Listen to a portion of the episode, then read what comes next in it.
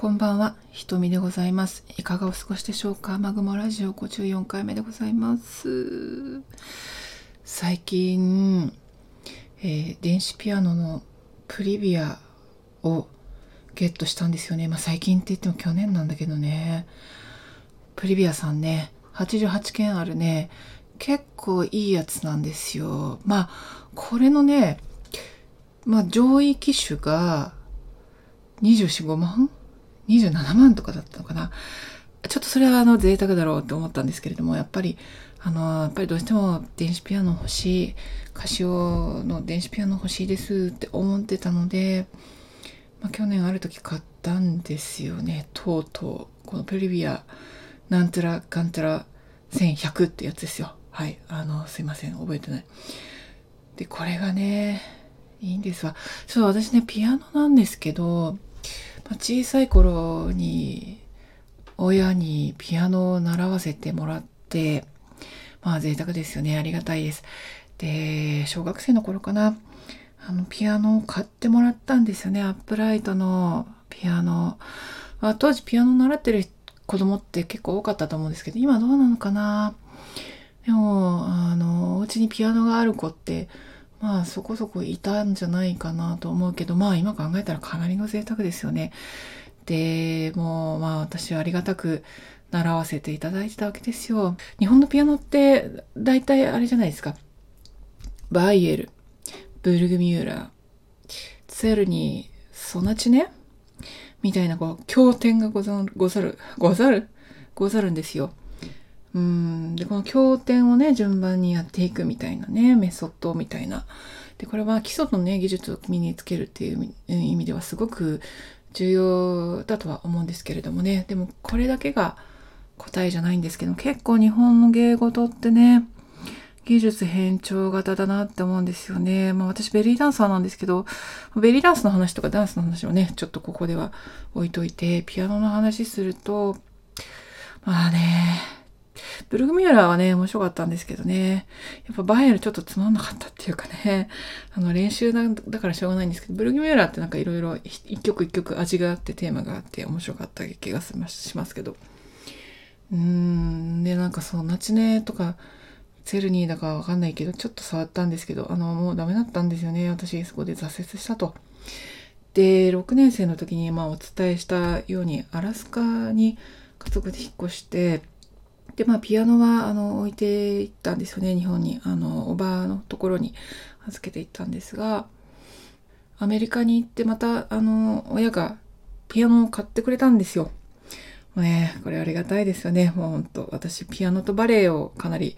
やってたんですけれどもね、もうバレエを習わせてもらって、ピアノもやらせてもらって、ピアノも買ってもらって、で、アメリカのピアノの先生にね、ちょっとだけ習ったんですよ。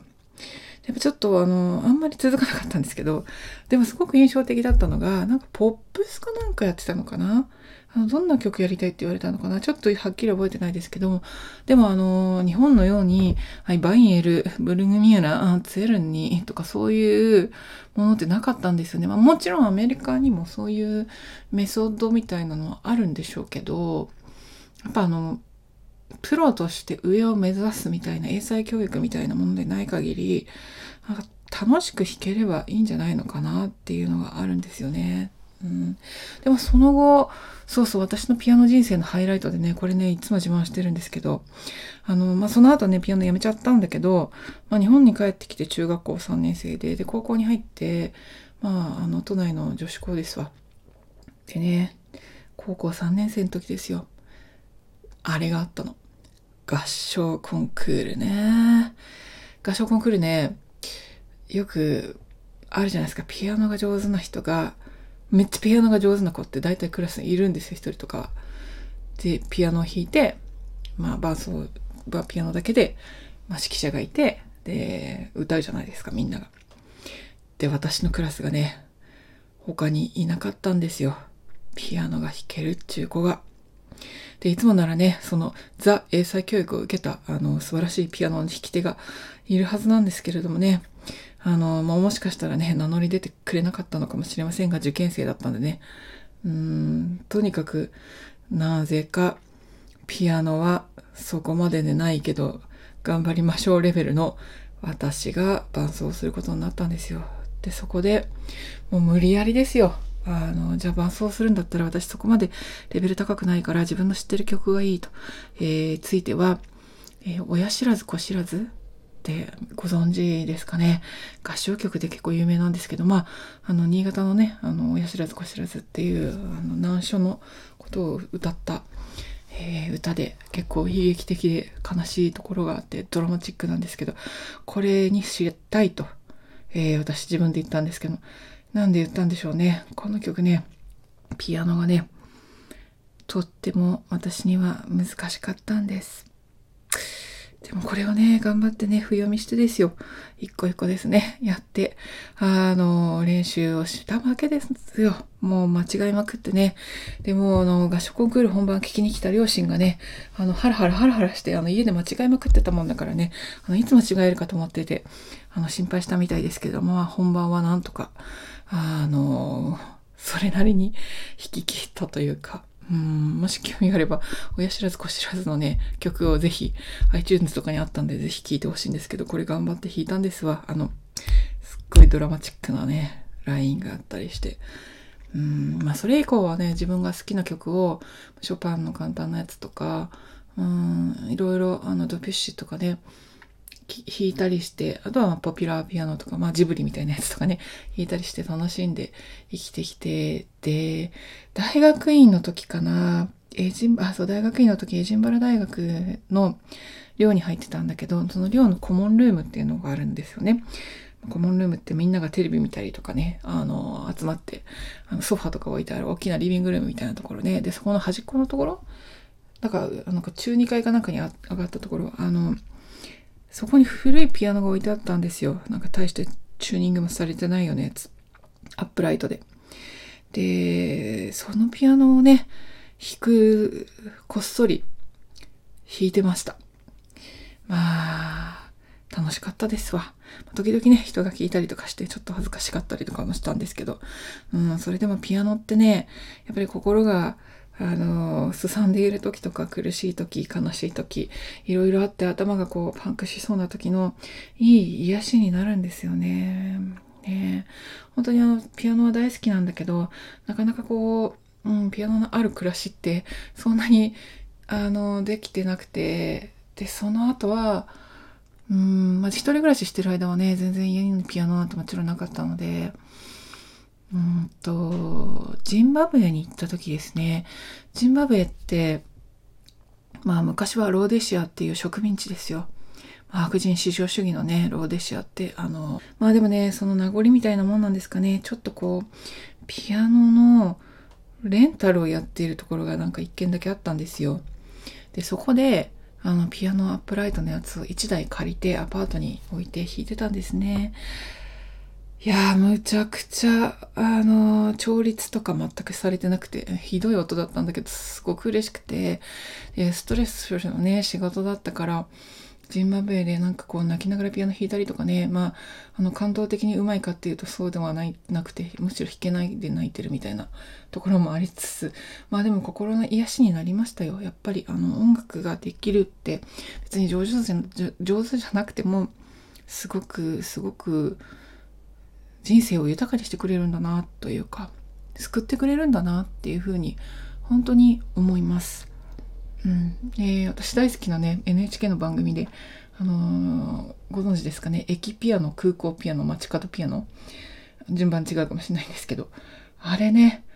あのー、まあ公共のところに、あの設置されているピアノをいろんな方が弾きに来られてでその人の簡単なこう人生のインタビューみたいな人生の話をちょろちょろっとこう字幕で出しながらですねその人たちがこう楽しそうに弾いてたりあの感情を込めて弾いてたり思いを溢れんばかりの思いを表現していたりとかするわけですよ。で決してすごく上手い人だけではもちろんないしでもそれぞれの人生の味が出ていてあピアノって本当に人の心と寄り添って人の人生と寄り添ってくれるものなんだなって思うとうん本当楽器ってできるといいですよね。なんかピアノだけじゃないと思うし、あの、聴いてくださる方の中にもいろんな楽器できる方いらっしゃるかもしれないんですけど、バイエルとかいろんな話しましたけど、やっぱり技術が上手くならないとダメだっていう発想に結構日本の人陥りがちな気がするんですよ。で、芸術を追求するときに、まず技術から入る、形から入るっていうのは、確かに大事かもしれない。基礎の技術がないと応用が効かないから。でも技術って答えじゃないんですよね。あとトップを目指すとか、プロを目指すとか、あ、じゃあピアノなら、あのー、もっともっと上を目指す。うん、まあバレエだったらね、ローザンヌを目指すとか、あの、そういうことじゃなくて、そのもの、アートそのものを楽しむっていう心を、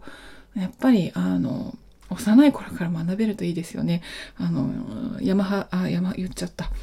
Y、Y スタイルとかね。うん。あの、なんかいろいろ教育、私が受けたわけじゃないんですけど、まあ、いろいろ教育スタイルとか、あの、経典、経典、学典とか、あるんだけど、